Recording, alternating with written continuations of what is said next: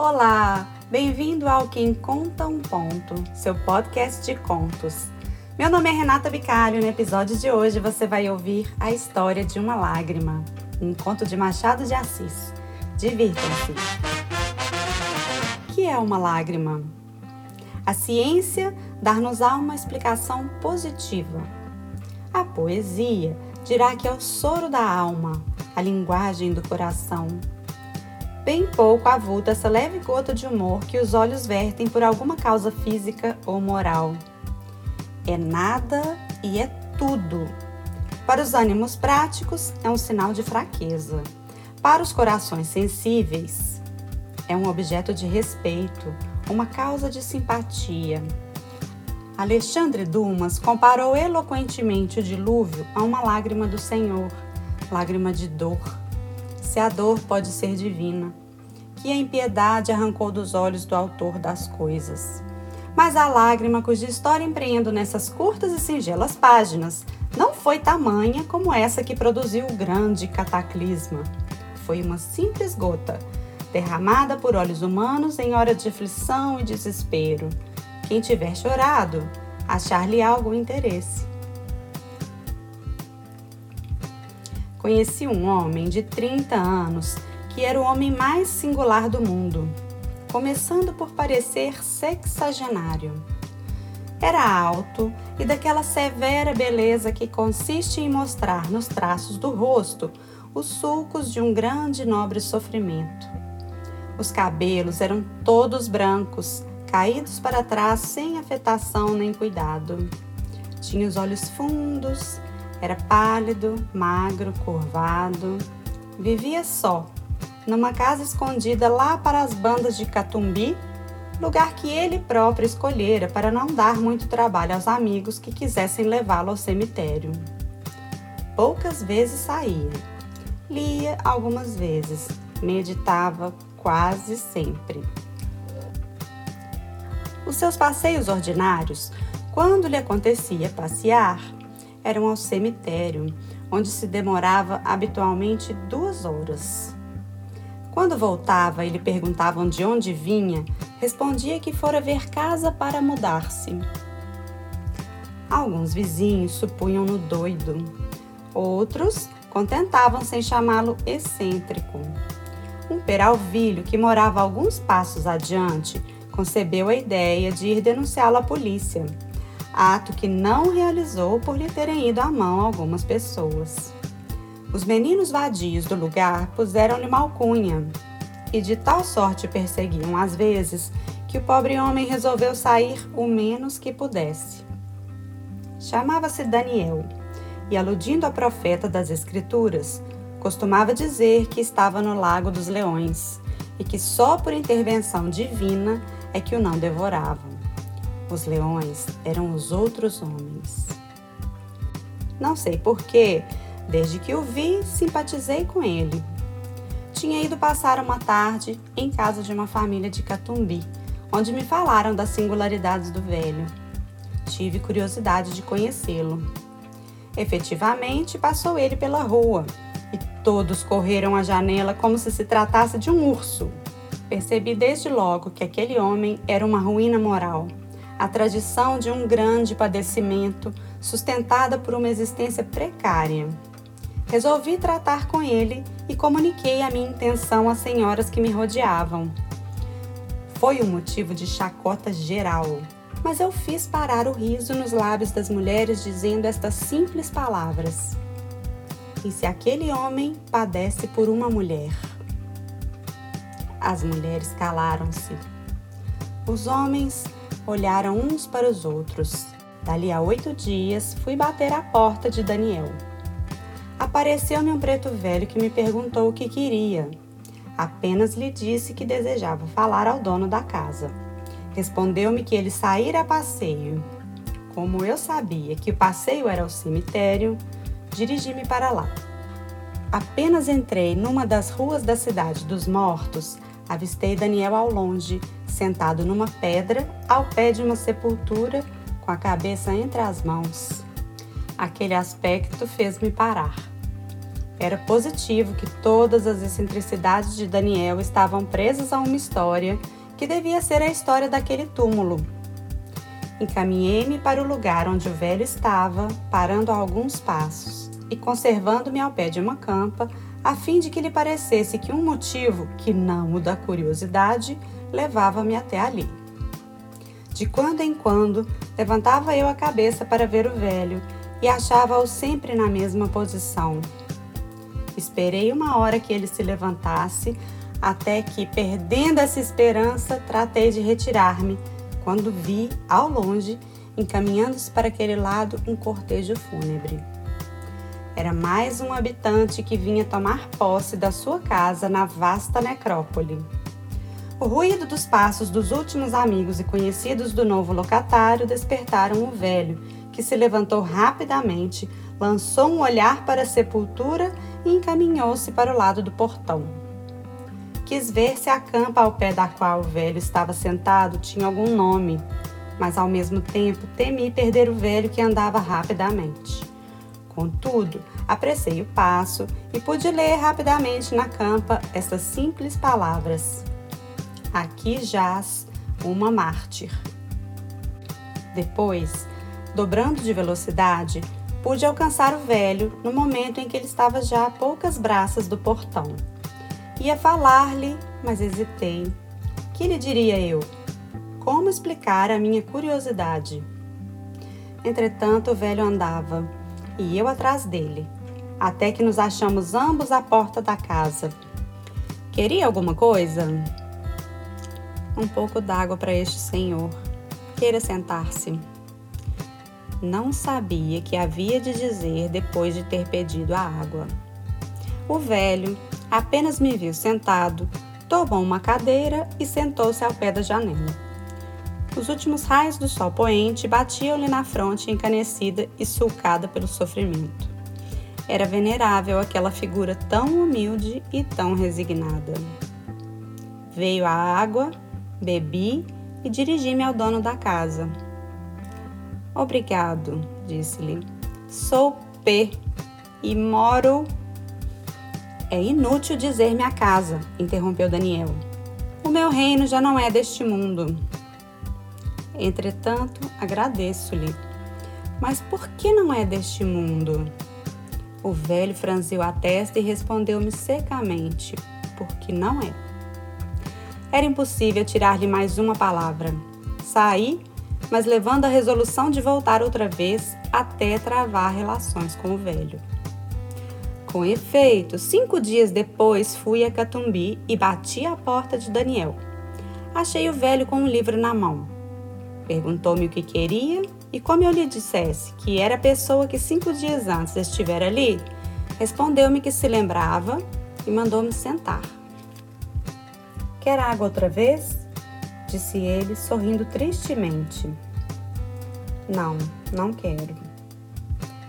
Há de ter compreendido que eu não queria somente um copo d'água me pedir, mas não passe dos copos d'alma, e parecia-me que era aquele olhar uma demonstração de sincero afeto.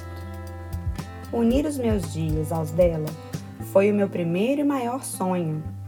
Mas como?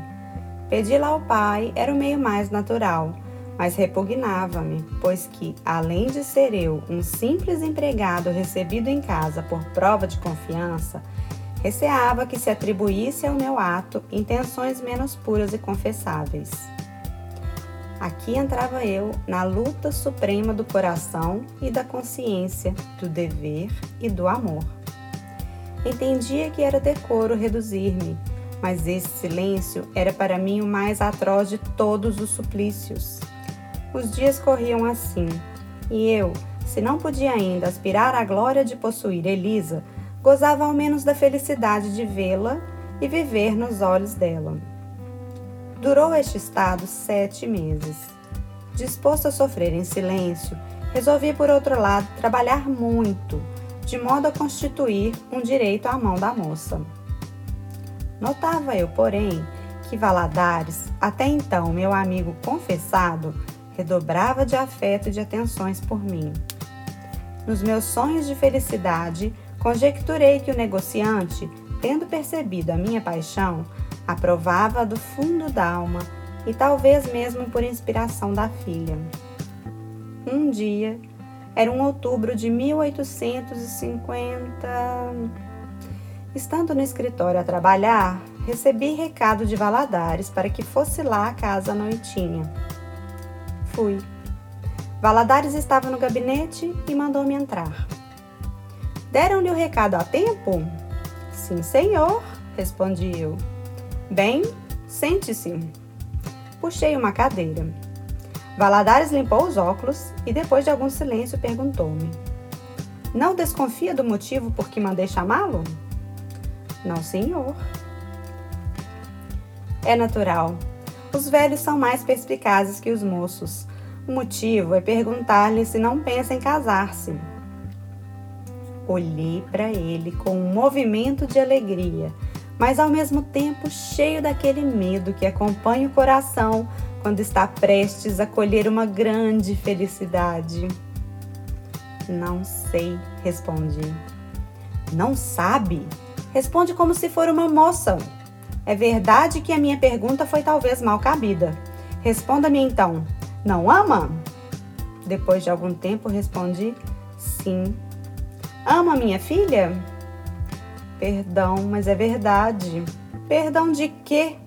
São moços, podem amar-se. É amado? Não sei. Ah, mas eu creio que é. Ela disse-lhe? Não, mas desconfio. Se fosse verdade, há de ser, pois se a ama e se quer desposá-la, nada de temores pueris nem receios infundados. Eu não sou nenhum dragão. Mas como poderei aspirar a tanta felicidade? É boa, aspirando. Vou consultar Elisa. Pois sim. Vá para a sala. Saí entre a alegria e o receio. Se ela não me amasse, se aquilo tudo fosse ilusão minha e do pai. Ao mesmo tempo, pensava eu que era impossível que ambos nos enganássemos, e embalado por tão lisonjeiras esperanças, aguardei a resposta definitiva da minha aventura. Daí a um quarto de hora, entrava Valadares na sala com um sorriso animador nos lábios. Fui direto a ele. Minha filha é sua. Elisa entrou na sala logo atrás do pai. Ah, que felicidade! disse eu, encaminhando-me para ela. A moça baixou os olhos. Estendi-lhe a mão sobre a qual pôs ela a sua. Era noite. Tamanha felicidade abafava-me. Eu precisava de ar. E além disso, tinha vontade de ver se saindo daquela casa desfazia-se o que me parecia sonho ou se realmente era uma realidade bem-aventurada. Preparou-se o casamento que devia efetuar-se dentro de um mês. Valadares disse-me que eu entraria como sócio na casa sendo esse o começo da fortuna que meu pai exigia que eu próprio alcançasse. Elisa recebeu contente aquela proposta? Amava-me realmente? Eu acreditei que sim, mas a verdade é que a moça não diminuiu para mim o tratamento afetuoso que até então me dava. Como não era alegre, ninguém reparava em que nada se lhe alterasse pela proximidade da união. A diferença que eu notei então na casa foi que Luiz, o poeta que lá ia, de alegre que era, tornara-se triste e distraído. A mudança foi a ponto que eu compreendi que ele nutria por Elisa algum sentimento de amor. Provavelmente preparava-se para ser seu marido. Quis a sorte que as circunstâncias transtornassem esses planos. A culpa não era minha, pensava eu. É natural amá-la, basta conhecê-la efetuou-se o casamento em novembro. Foi para mim um dia de felicidade extrema, com uma única sombra: é que Elisa pareceu triste logo desde manhã. E, indagando eu a causa, disse que se achava um pouco doente. Adiamos o casamento. Não? Há de ser já. Mas você está enferma. Uma dor de cabeça, não é nada. A cerimônia foi celebrada debaixo dessa impressão. Assistiram a ela todos os amigos da casa, menos o poeta, que dois dias antes partira para o interior da província, onde ia, disse ele, ver um parente. Quando eu me vi casado, senti tamanha satisfação que tive medo de mim. Agradeci mentalmente ao meu pai a haver me mandado para o Rio, onde aquela aventura me esperava. Não lhe direi como correram os primeiros dias do meu casamento. Foi o que costuma ser, uma lua de mel. Elisa nada mudou do que era. A sua índole atribuí eu a circunstância especial de que, ao passo que eu me sentia ardoroso e cheio daquela glória de possuí-la, ela mostrava-se afetuosa, mas reservada, obediente e passiva. É natural nela, foi assim educada, pensava eu. E não havia cuidado nem atenção de que eu não a rodeasse para que ela fosse feliz. A moça agradecia-me com um sorriso. Para mim, aquele sorriso era uma luz no céu. No fim de algum tempo, apareceu outra vez na corte o poeta, que vinha, dizia, de fechar os olhos ao parente e trazia luto fechado. Ficava-lhe bem o luto, e não somente o luto das roupas, mas o do semblante, que estava fechado e triste como uma campa que esconde um morto. O poeta foi à nossa casa, mas Elisa não lhe falou por estar incomodada, segundo mandou dizer. O moço voltou lá mais duas vezes, sem que pudesse ver a minha mulher. Não voltou lá mais. Pouco depois, soube que partira para os Estados Unidos. Ia buscar, disse ele ao major que frequentava a casa de Valadares, um grande centro populoso que lhe servisse de grande deserto para o coração. Desconfiei, como era fácil, que o amor de Luiz não se extinguira e que, preferindo o suicídio moral à desonra, buscava assim o esquecimento num exílio voluntário. Passaram-se três anos quase, e por esse tempo adoeceu Elisa. Foi ao princípio moléstia de pouca monta, mas agravou-se com os tempos, e um dia chegou em que o médico me disse que a infeliz estava tísica. Podes acaso calcular a minha dor? Salve-a, doutor! exclamei eu. Sim, hei de salvá-la. Com efeito, o médico envidou todos os esforços, ocultou a moléstia à enferma por prudência, mas Elisa tinha a convicção da gravidade do mal. Emagrecia e empalidecia a olhos vistos. Abandonei os interesses da casa a meu sogro, que por sua parte entregou aos cuidados do guarda-livros e ambos nos ocupamos exclusivamente em cuidar da pobre enferma. Mas o mal era fatal. A ciência nem o amor nada podiam contra ele. Elisa definhava. Não longe estava a morte. Ao menos salvávamos a consciência de ter feito tudo. Eu poucas vezes saía, e isso mesmo pouco tempo me demorava fora de casa. Numa dessas vezes em que eu voltava, não achei Elisa na sala de visitas. A infeliz já poucas vezes se levantava. Cuidei que estivesse de cama. Fui para lá, não estava. Disseram-me que tinha entrado no seu gabinete de trabalho. Dirigi-me para lá, pé ante pé. Elisa estava de costas, sentada numa poltrona com um papel na mão. Aproximei-me devagarinho, queria causar-lhe uma agradável surpresa dando-lhe um beijo. Mas, no momento em que eu aproximava-me dela, vi que o papel que ela tinha continha uns versos e parava para os ler quando vi cair sobre o papel uma lágrima. Que era aquilo? De um lance compreendi tudo. Não pude reter um pequeno grito que ela ouviu e se assustou. Vendo-me pálido e de pé diante dela, a moça levantou-se a custo e, curvando a cabeça, murmurou: Perdão. Queria ajoelhar, impedi-la. Elisa não se perturbou. Tinha no olhar a serenidade da inocência, mas o fogo que lhe ardia nas pupilas era já o fogo da morte. O susto que eu lhe causara apressou a catástrofe. Elisa caiu-me nos braços. removia para a cama.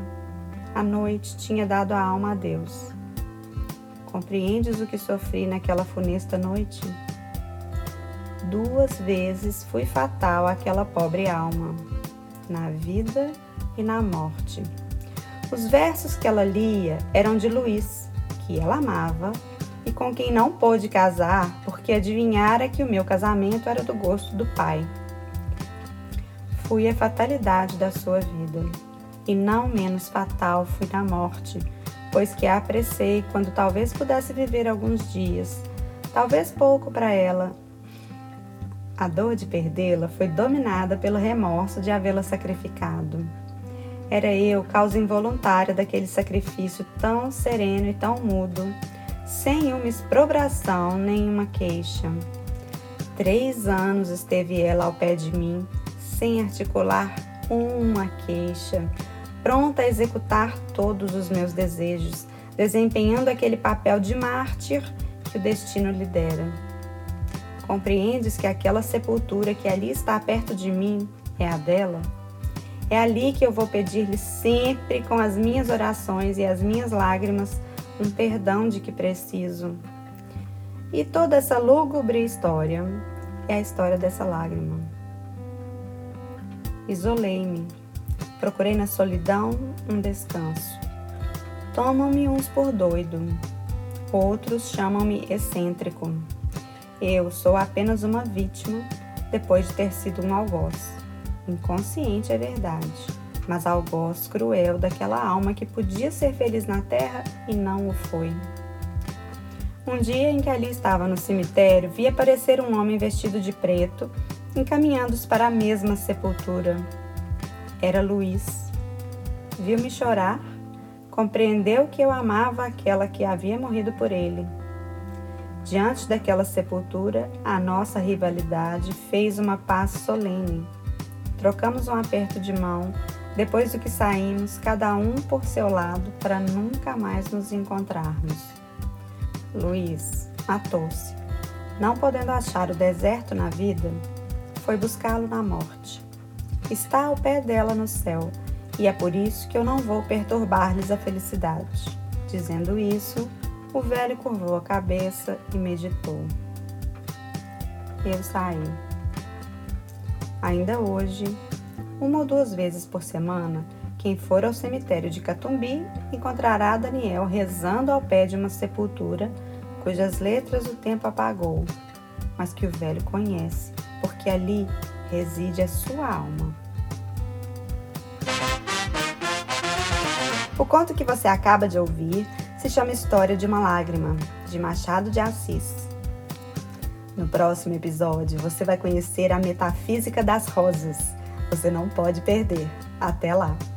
Quem Conta um Conto é uma produção de Renata Bicalho. E se você ficou curioso para saber um pouquinho mais, tem conteúdo no Instagram, arroba Renata Bicalho Escritora. Para não perder nenhum episódio, assine aqui o feed. Eu sou a Renata Bicalho, idealizadora e apresentadora deste podcast. Até o próximo episódio.